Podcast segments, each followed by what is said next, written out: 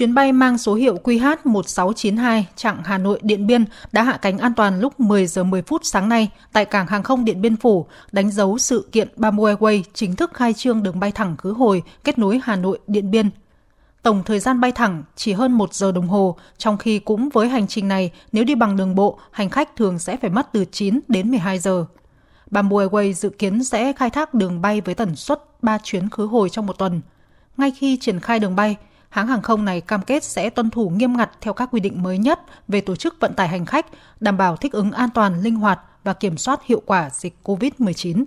Trong thời gian tới, tần suất các chuyến bay sẽ được điều chỉnh tăng dần theo nhu cầu thực tế của hành khách. Ông Lê Thành Đô, Chủ tịch Ủy ban nhân dân tỉnh Điện Biên cho biết. Việc Bamboo Airways tổ chức khai thác thương mại đường bay Hà Nội, Thành phố Hồ Chí Minh đến Điện Biên sẽ tạo điều kiện thuận lợi hơn trong nhu cầu đi lại của người dân địa phương và du khách, góp phần tăng cường kết nối, giao lưu liên vùng giữa Điện Biên với các trung tâm du lịch, trung tâm kinh tế, văn hóa, xã hội lớn của cả nước. Tỉnh Điện Biên kỳ vọng đây sẽ là động lực lớn để tỉnh tiếp tục tiến trình đổi mới và đa dạng hóa các sản phẩm du lịch, dịch vụ lưu trú, thu hút thêm nhiều du khách ghé thăm và khám phá địa phương. Đây cũng là cơ hội, là tiền đề quan trọng để Điện Biên mở rộng thu hút đầu tư kéo theo sự phát triển của ngành dịch vụ du lịch của tỉnh nhà nói riêng và khu vực Tây Bắc nói chung.